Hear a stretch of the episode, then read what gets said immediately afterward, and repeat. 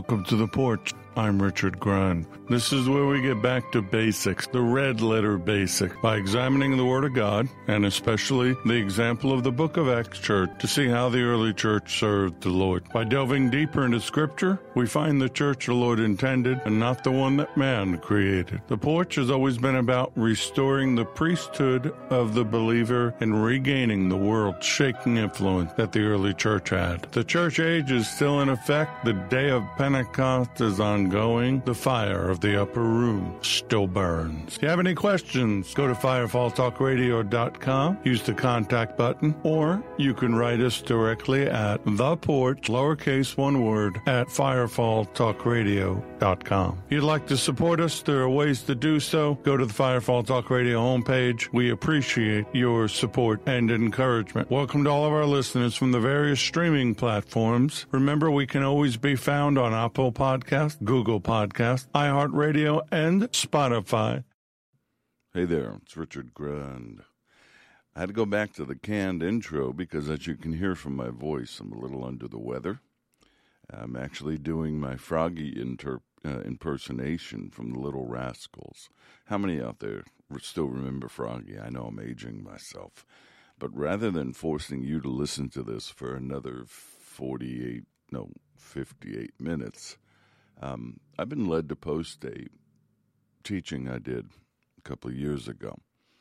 And actually, that wasn't what I was going to post. I was working on something else and cleaning it up. And after spending about 20 minutes doing that, the Lord said, That's not what I want. So I went through uh, some stuff, excuse me, and uh, this is what He wants. And it turns out, after listening to it and cleaning it up and making it ready for tonight, I realize it sets up next week. So I want you to sit back and listen. And I could have just put up something and played it and gone sat in front of a TV, but it's not what I wanted to do. I wanted to do this with you. I wanted to be praying for you. And then when it's done, um, we'll pray together. So, Father, we thank you. We thank you for the opportunity to do this. We thank you for your children, each and every one of my brothers and sisters out there, for the family of God. I know sometimes we make it a cliche, but that's what we are. We're one church, not many denominations, not some splintered, uh, broken personality, but one. One body, one family, one mind, one heart, one soul, one spirit under you. You are the great shepherd. You are the great I am. You are everything, and we love you. So we ask, Lord, that you would touch us, heart, mind, body, soul, and spirit, that you would open our eyes, open our hearts, prepare our minds, bless and protect the technology. Let this word go forth and do what you desire it to do. I pray for everyone listening, whether live or um, archived and downloaded, however they listen to it. I pray that you touch them, Spirit, that you envelop them, that you reach in deep into their heart and their mind and change them and use them and make them what you need them to be. So we take our thoughts captive to the obedience of Messiah. We claim the mind of Messiah, and we cast down every vain imagination that would exalt itself above the knowledge of El Elyon, God Most High, our Father. So, Lord, have your way with us. Do what you will. And we pray all these things in Yeshua's name. And if you agree with me, say amen. And um, just so that you know, it's going to sound like it starts in the middle of a thought, and it actually does. So don't don't be surprised. Here comes the shofar.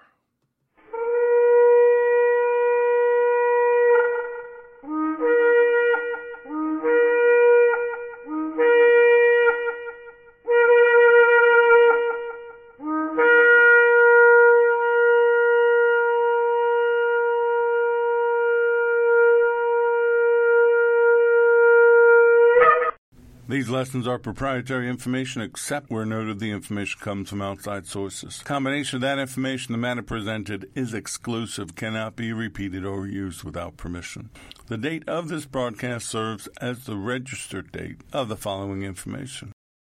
A section of the Holy Spirit in the New Testament, an exegetical examination of every New Testament reference to the Spirit of God. The book of Acts gives the historical account of the fulfillment of the promises of our Lord as to the other Comforter. On the day of Pentecost, the Holy Spirit, the third person of the Trinity, came down to earth. That historical day marks the birthday of the church. After this great event, we see him present with his people as well as upon them and in them.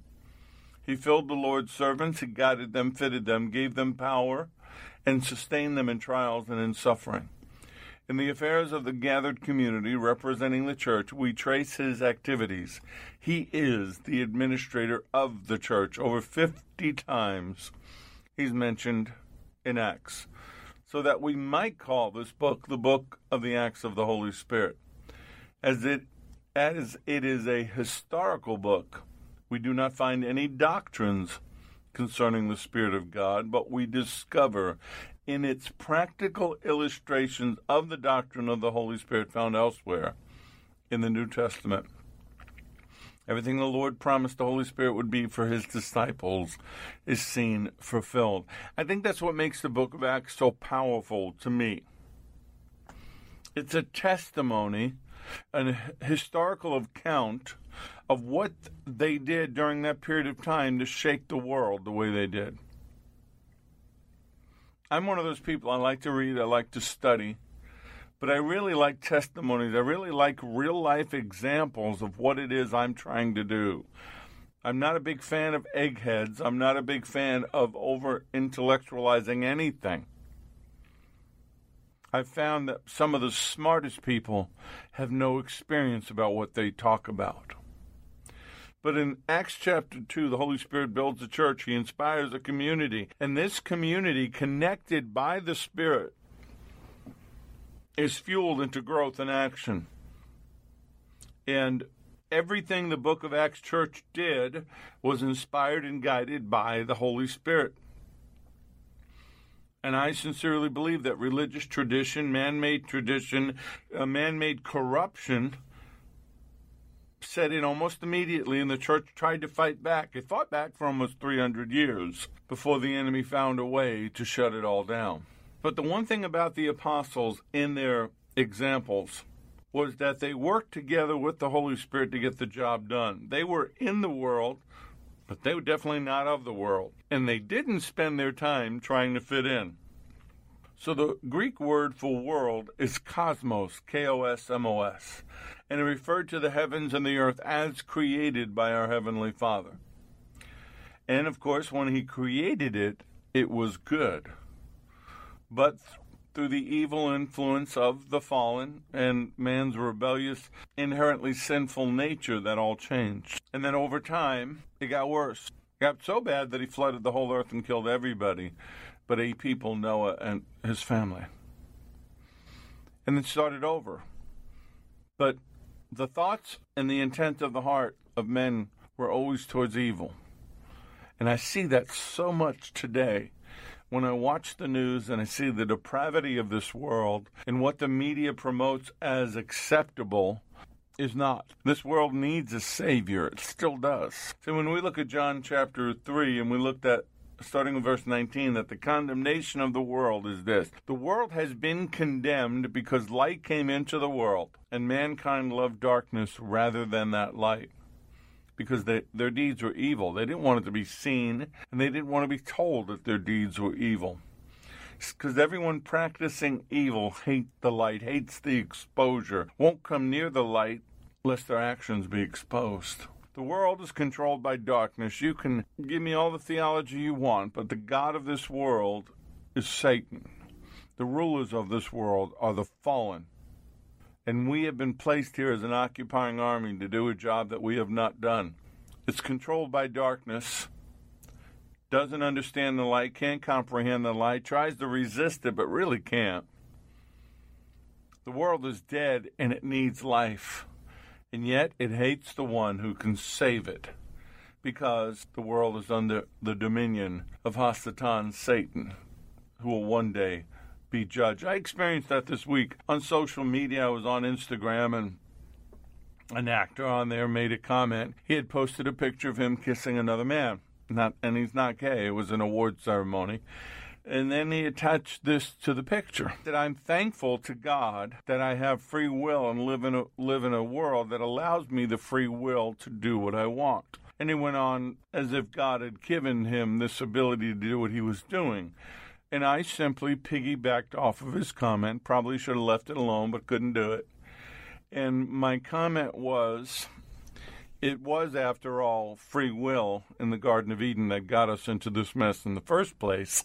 Just saying. Well, he never responded, but the vile, offensive attacks that I took from other people about that comment weren't surprising, but they just simply spoke to me of a world that does not want to be told that free will is not a license to sin, that there is a God, and that the mess we're in is because Adam and Eve made a choice based on that free will.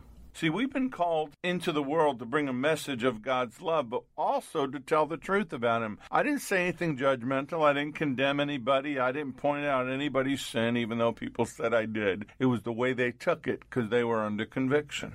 And at first, I thought about going back and deleting the comment. I said, you know what? There were a couple other people that stood up for me and said, yeah, you're right. And I thought, we have been called to tell the truth. And the truth is, this is a dark, dead world, and sin does reign. And it's all sin, not any one sin in particular. And that if I don't say something when I could have said something, then I'm the one who's wrong. And I'm not talking about being a Bible thumper or attacking people or doing all that, but just pointing out the obvious. It's the old joke. I use it a lot. Doctor, doctor, it hurts when I do this. Doctor says, don't do this. It's the same thing with the mess in people's lives, the dysfunction. Some people are just drama magnets. No matter what you say to them, how you counsel them, there's always going to be drama in their life. And the enemy knows that and will gladly push as much drama in their direction as he possibly can. At some point, we have to accept that the world hates us. John 15, starting verse 18 If the world hates you, you know that it hated me before it hated you. If you were of the world, the world would love its own. Yet because you are not of the world, but I chose you out of the world, therefore the world hates you. Remember the word that I said to you a servant is not greater than his master. If they persecuted me, they will also persecute you. If they kept my word, they will keep yours also. But all these things they will do to you for my name's sake, because they do not know him who sent me. If I had not come and spoken to them, they would have no sin, but now they have no excuse for their sin. He who hates me hates my Father also. If I had not done among them the works which no one else did, they would have no sin. But now they have seen and also hated me and my Father. But this happened that the word might be fulfilled, which is written in their law. They hated me without cause. But when the Helper comes, the Holy Spirit, the Parakletos, the Ruach HaKodesh, whom, whom I shall send to you from my Father, the Spirit of truth who proceeds from the Father, he will testify of me. And you also will bear witness because you have been with me from the beginning.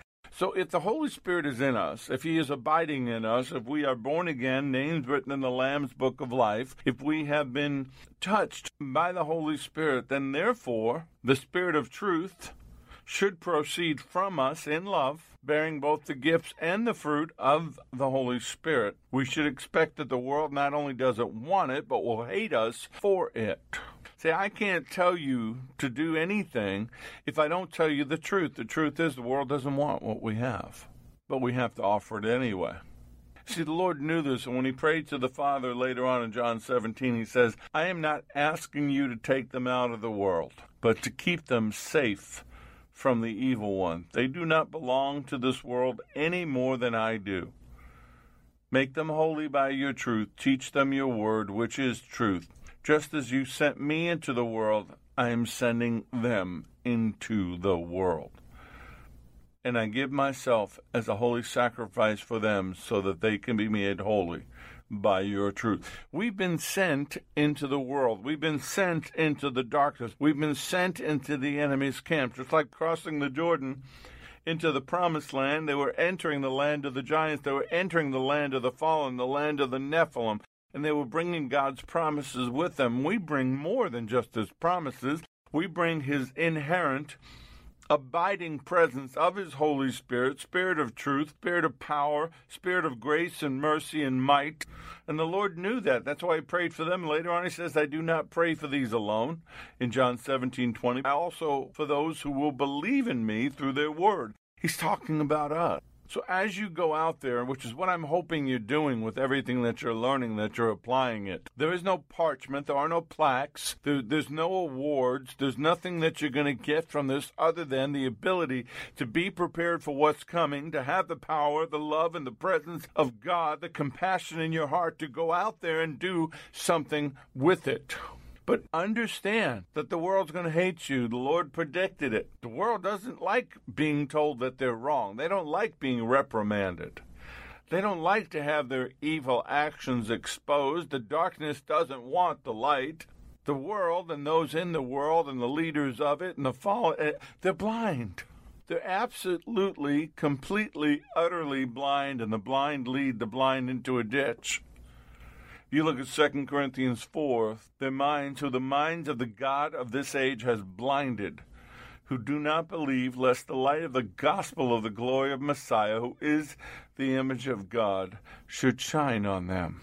You know, when you go out in the sun here in Florida, the summer sun, some people burn easily and they, they have an umbrella, they have something to block the sunlight. Well, the enemy has created all of these umbrellas, all of these covers to block the sun, S O N light it doesn't want it. It will stop you from doing it. It'll pass laws. It'll it'll gather you up. It'll kill you. The other reason the world hates us is because we don't belong here. This isn't our home. And it's at war with those of us who believe in Yeshua, Jesus of Nazareth, the Son of the living God, the only begotten Son of the living God. 1 John 5 4, whatever is born of God overcomes the world. I should say born again. It overcomes the world, and this is the victory that overcomes the world, our faith. It's not natural faith. It's born again faith. It's faith from above.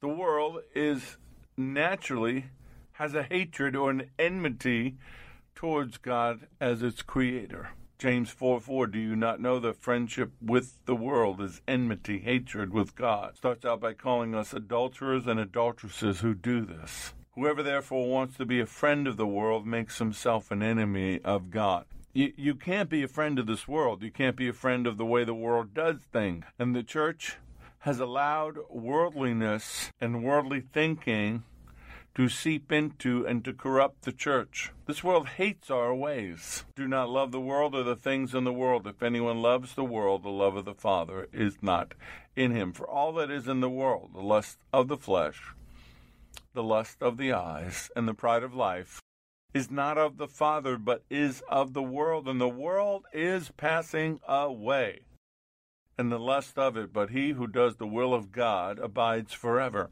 The world doesn't want to hear that. They hate us for that. That's why we're called to live separate from it, and they hate us for that.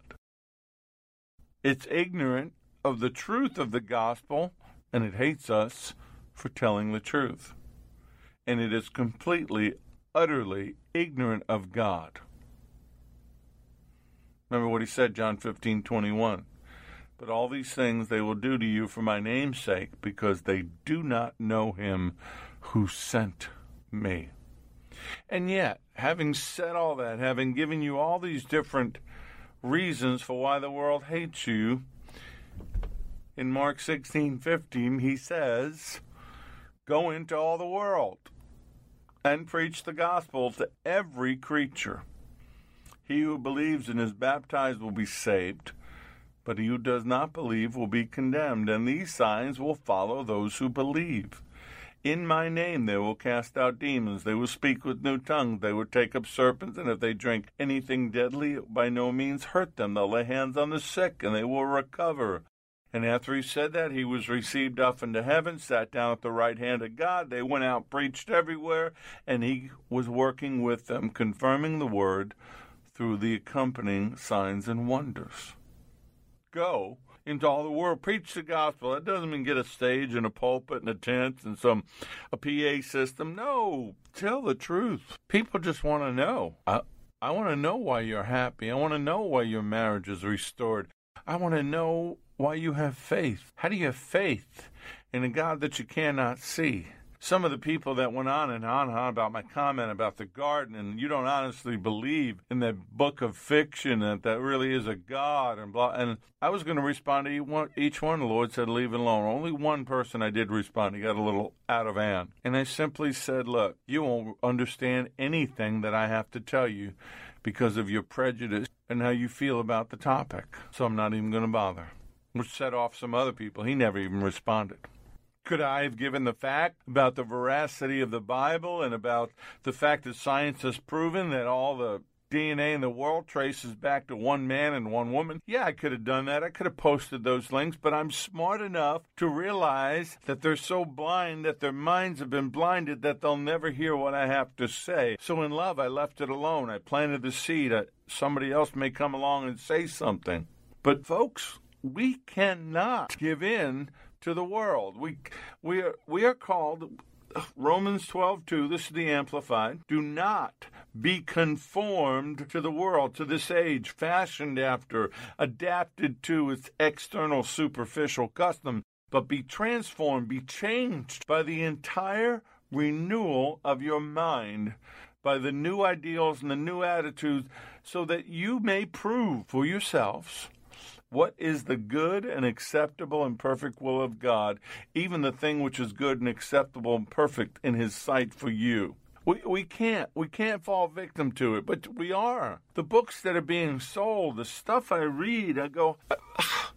My my everyday response is, "You must read a different book than I do." I take it literally. I also believe that the eternal God was smart enough to write a book that transcended time. But yet, I see people twist it. I see people say, well, it's not contemporary enough. We have to adapt it. No, got a little carried away. Um, Colossians 2, starting verse 6, as you have therefore received Messiah, even Yeshua the Lord, so walk, regulate your lives, and conduct yourselves in union with and conformity to Him have the roots of your being firmly and deeply planted in Him, fixed and founded in Him. Probably should have said grounded, being continually built up in Him, becoming increasingly more conformed, confirmed, and established in the faith. It takes time. Just as you were taught, abounding and overflowing in it with thanksgiving, see to it that no one carries you off as spoil and makes you yourselves captive by his so called philosophy and intellectualism and vain deceit, idle fantasies, and just plain nonsense. Following a human tradition, men's ideas of the material rather than the spiritual world, just crude notions, following the rudimentary and elemental teachings of the universe, disregarding the teachings of the Messiah. For in him the whole fullness of the deity, the Godhead, continues to dwell in bodily form giving complete expression to the divine nature. We're being deceived through philosophy and empty deceit, the traditions of men, the basic principles of the world, and they are not of the Lord. We should be confirmed, conformed, and presenting Messiah alone not philosophies, not traditions of Jews or Gentiles or denominations, uh, you know, you know, I like to play around with words. Well, I have an opinion about, about denominations. I believe they've become abominations. They save people into their denomination, into their church, into the cult of personality around their pastor, and it has very little to do with the living God and the cross of Messiah. That's just my humble but most accurate opinion. We're caught up in all these other things instead of the simplicity of the gospel and who he is. That Greek word philosophia it represents principles, traditions, things that are contrary to the gospel. It's what the metaphysics of Plato came from. The love and the pursuit of wisdom, the investigation of truth and nature, which has seeped its way into the church. The gospel's simple, folks, for God so loved the world. From Genesis to Revelation, it's a love story, it's a restoration of a family. But the false teachers in the Colossian church had combined the philosophies of the world with the gospel. They have mixed oil and water together and they kept serving it, trying to make it work, and eventually just watered down the gospel enough to make everything they wanted to fit fit. And that's where we get to the social gospel. And we see it in the church again today. If you remember when we talked about the, the revivals, the awakenings, one of the great awakenings was the social gospel. It was a religious movement that arose during the second half of the 19th century. It basically lasted from 1870 to 1920. And ministers, predominantly Protestant ministers, began to tie salvation to good works, and those works were social works. They advocated a kingdom of God as being a social kingdom, that individual salvation also required the applications of charity and justice in society. It, it made it about works. It took the simplicity of the gospel to a place it was never meant to go. And the way they presented it was a partial truth. They argued that people must emulate the life of Jesus of Nazareth. And I see that. I see well meaning people saying, well, I should do this and I should do that. And then they quote Mahatma Gandhi or they quote the Dalai Lama, and I just want to jump through the screen and grab them. You cannot mix the two together. First of all, he's the jealous God. You can't promote multiple religions. But I understand what they've done. They've been suckered by the social gospel. They believe that to honor God, people must put aside their own earthly desires and help the needy. Well, we're supposed to, but we do it out of love. We do it out of love for Him and with the love of the Holy Spirit, and we do it based upon ourselves. We're not calling for a government or a community or laws or legislation, but that's what they did. The social, the social gospel really took hold of the Presbyterian Church. So much, though, that the proclamation of the gospel for the salvation of humanity included social things, shelter and nurture and, and all these other things, and left out the, the, the cross, left out um, sin, left out the fact that the kingdom of heaven is not of this world. And during the early decades of the 19th century, that second great awakening, the social gospel, swept the nation. I believe it's doing it again. Whereas the first great awakening was based predominantly on redeeming the souls of individual sinners, on salvation.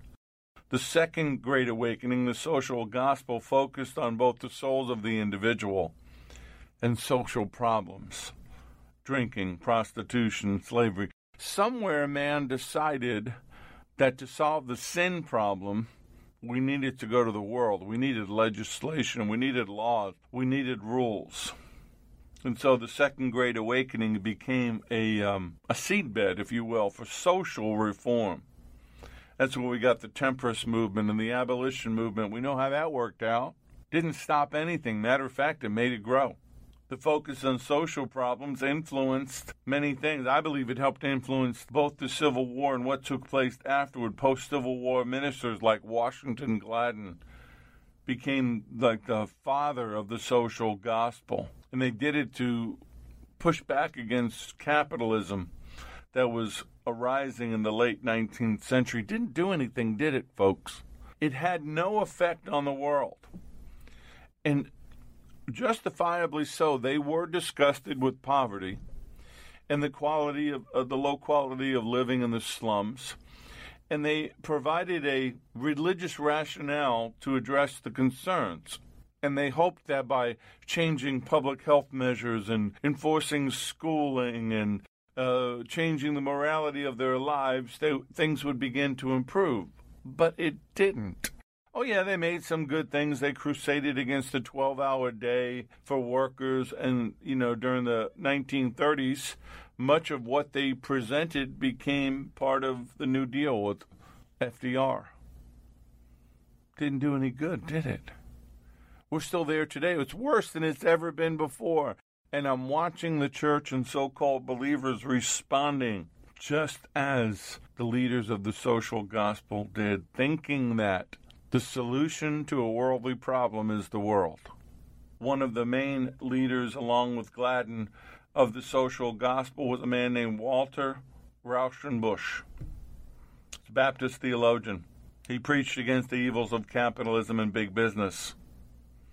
He actually preached that individualism means tyranny. What he was preaching was socialism. But he believed that the social gospel was the answer. He believed that a form of Christian socialism was the answer. K. Richard Niebuhr, in his 1988 book, The Kingdom of God in America, criticized the liberal social gospel. He described its message as a God without wrath brought men without sin into a kingdom without judgment through the ministrations of a Christ or a Messiah without a cross. I see that in the church today. The emerging church is preaching a similar gospel. The social gospel blames sin on societal structures rather than the human nature. In a 2001 Georgetown article, Kyle Potter wrote about the social gospel theology. He stated that they believed individuals could not leave a life of sin until they were freed from the social and economic situation that drove them to sin in the first place. They tied the establishment of the kingdom of God on earth with the social improvement of earthly society. Amillennialists believe that they're going to usher in the return of the Messiah when they take over the kingdoms of this world, the seven kingdoms. Folks, be careful what you promote and what you believe, the seven mountains of influence. It doesn't line up with the gospel as presented by the book of Acts Church. What many believe today and what they believed then is individual salvation was secondary to social reform. Is that biblical? No, it's not. The biblical concept of sin means I need a Savior. For I am not ashamed of the gospel of Christ, the gospel of Messiah, for it is the power of God to what? To salvation. Not to social reform. It is the power of God to salvation for everyone who believes, for the Jew first, and also for the Greek, for the Gentile. For in it the righteousness of God is revealed from faith to faith, as it is written, the just shall live by faith. This gospel of righteousness, which he himself ascribed, is revealed both through faith, leading to faith, that the man through his faith is just and upright shall live and live by faith. And that happens how? For, through social reform? No.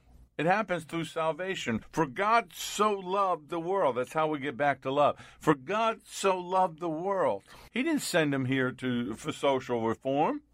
He didn't send him here for new laws and politics. The Sadducees tried to trick Messiah into getting involved in politics, and he would never do it. The answer is not in politics. I'm not going to go down this road. I could go on a rant here, but I don't care who's in the White House. I only care who sits on the white throne of judgment. I know man is flawed. I know the whole political system is flawed. I know it's theater and we're the audience. But salvation is the key. If we love God, if we love the Father, if we love the Son, if we love the Holy Spirit, if we love our neighbor as ourself, then we would want them to be saved. Salvation is deliverance from danger. It's victory over the enemies of the cross. It's healing to our bodies. It's the forgiveness of sin. If you've confessed with your mouth Adonai Yeshua and believe in your heart that God has raised him from the dead, you will be saved. For with the heart one believes unto righteousness, and with the mouth confession is made unto salvation. You know, I've talked about spiritual warfare, I've talked about deliverance, I've talked about many things in dealing with how to pull down strongholds and deal with the kingdom of darkness. And I have come to the conclusion the biggest way to destroy the kingdom of darkness is to get people saved, is to plunder the kingdom, to teach them who they are in Messiah, who their daddy is, get them filled with the Holy Spirit, and then do it again. Salvation is freedom from prison. It's deliverance from captivity. It's deliverance from God's wrath. And the only way salvation from sin comes is by confession. It's not by a social gospel. It's not by a social plan. It's not by laws and, and, and ordinances and all these other things. If we confess our sins, he is faithful and just to forgive us our sins and to cleanse us from all unrighteousness. John 1 John 1 9. But the fact is the world doesn't want to talk about sin. Oh, don't tell me what I'm doing's wrong. That's against the law. I'll have you arrested. Salvation is grace through faith, unmerited favor through faith. By grace you have been saved through faith, and that not of yourselves. It is a gift of God, not of works, lest anyone should boast. It's right there in the Word, Ephesians 2 8 and 9. Salvation is the sanctification of the Spirit and the belief of truth. Therefore, it can't be done without the Holy Spirit. But we are bound to give thanks to God always for you, brethren, beloved by the Lord, because God from the beginning chose you for salvation through sanctification by the Spirit and belief in the truth. 2 Thessalonians 2:13. Everything I'm telling you is in the Word. Everything we need to know is in the Word. Why do I need a social gospel? It's all right there. All I have to do is pick up my Bible and read it. I don't have to memorize it. I don't know chapter and verse. I don't even have to know the Hebrew and the Greek. I just do that to help you understand what's being said. But the fact is, it's all right there. 2 Corinthians 7:10 for godly sorrow produces repentance leading to salvation, not to be regretted, but the sorrow of the world produces death. I realized I needed a savior. I was sorrowful about the condition of my life. I was sorrowful for what I had done to my family. I did not like the choices that I had made, who'd made me just like my own father, who had walked out on me. I had become the very thing that I hated, which is what we will always do when we try to solve our problems outside God. We become what we hate. Salvation came by faith in his blood.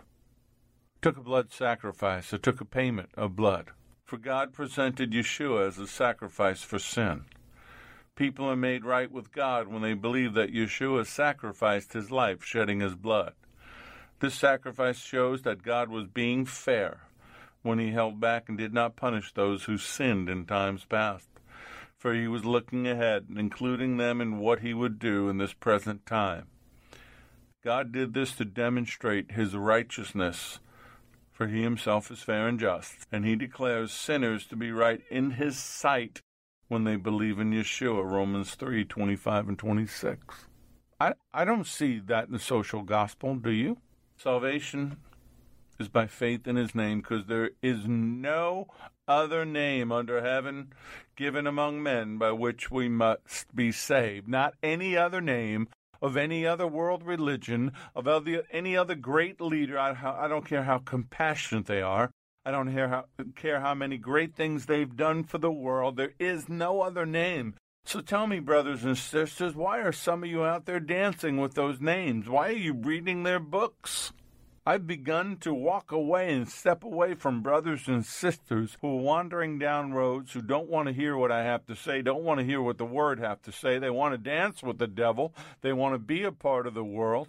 But the fact is, we were told not to do that.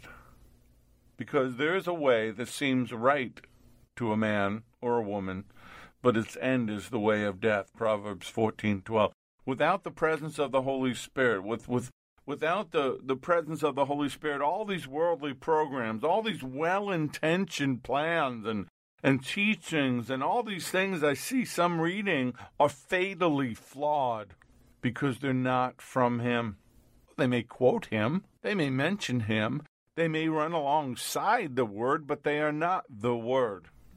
So don't come to me with your problems and your troubles and your questions, the same questions I've been hearing from some for decades. If you won't open the Bible, if you won't figure it out for yourself, if you won't dust it off, flip the pages over and figure out what does he say about what you need to know. And the history of the social gospel is this that in nearly every case, a sincere attempt by believers to do the word will result in what they want to do. But see, they believe that if they attempt as Christians to do the things for the world that they see right, it'll benefit humanity. But how do we benefit humanity if we don't get them saved, if we don't get them healed, we don't get them delivered? He did not give us a commission to fix the problems of the world. He told us to go do what? go into all the world and preach the gospel. You want to fix the problems of the world, change people. You can't change programs. You can't change cities. You can't change laws. You cannot legislate morality. Hasn't worked yet. Set your mind on things above, not on things on earth. Colossians 3 2. We are citizens of heaven, where our Lord Adonai Yeshua lives. And we are what? We are eagerly awaiting for him to return as our Savior. He will take our weak, mortal bodies and change them into glorious bodies like his own, using the same power with which he will bring everything under his control. He brings it under his control. We don't do it to him. We don't fix everything and then hand it back to him. Come on, folks. Stop believing the lie. Stop believing the false theology and philosophy that's been presented by men and women who are con men, snake oil salesmen. Don't love the world, anything of the world. Anyone loves the world, the love of the Father is not in them. Everything in the world, the lust of the flesh, the lust of the eyes, pride of life, is not of the Father, but it is of the world, because of the God of this world. And the world is passing away, and the lust of it. But those of us who do the will of God will abide forever. The world is passing away, folks.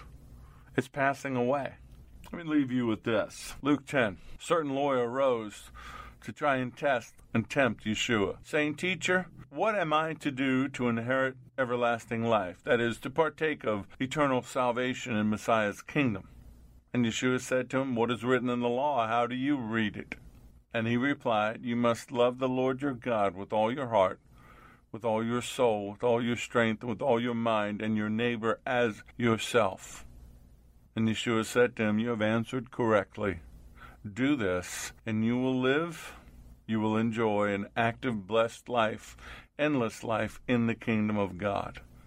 You must love the Lord your God with all your heart, with all your soul, with all your strength, with all your mind, and your neighbor as yourself. There it is. Choose love. Choose love for Him. Choose His love for us.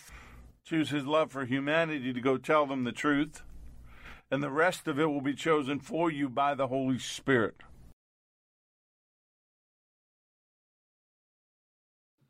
And the rest of it will be chosen for you by the Holy Spirit. There's one quote in this that continues to resonate with me, and then I'm going to pray with you, and we'll cut this a little short. The one from H. Richard Niebuhr in his 1988 book, The Kingdom of God in America. That the social gospel, the one we hear every day on the news, the one we hear from politicians, is a God without wrath, brought men without sin into a kingdom without judgment through the ministrations of a Messiah, Christ without a cross. The world's become a show like Oprah, you win and you win and look under your seat and everybody gets a gift and nobody suffers and that's not the truth. This is the fallen world, and until the Lord comes back, we have to do our job. We have to choose truth and love and tell them about the Lord. Not about a denomination, not about a church building, not about a group of people, not about a pastor, preacher, teacher, prophet, false or otherwise. We have to tell them about Jesus of Nazareth, Yeshua HaMashiach, the Messiah. He is the answer to their problem. He's the answer to their sin. He's the answer to everything. It all starts there. It starts at the cross and takes them to the empty tomb and to the upper room and then into the family of God. Father, I pray deeply from my heart been here praying, believing for your children to find their way out of religion and into relationship, out of the false teachings and the deceptions and all the things that the snake has so cleverly done, so they can choose you. They can choose love. They can choose the Holy Spirit and walk in the Spirit and the power thereof and take that gospel out into the world, into the darkness, shining the light, leading people to freedom. Lord, you paid the price, you did it all. And then you handed it off to us and said, Here, finish the job for me. Help us to do that, Holy Spirit. Help us to finish this race. Help us to do everything we need to do so that at the end we will know that it is done. For him it was finished, and that it'll be done, and we will live and reign forever in paradise with him. And I ask this in the name above all names, the only name that matters Jesus, Yeshua. Amen. I pray this blessed you. I pray it stirred you. I pray it opened up your mind and your heart for you to be conscious of the deception that's out there and to do something about it. We'll be back next week with the final part of Behave Like a Believer. May the Lord bless you and keep you. May the Lord make his face shine upon you and be gracious to you. May the Lord lift up his countenance upon you and give you peace, give you shalom. I'm Richard Grund. This has been the Porch on Firefall Talk Radio.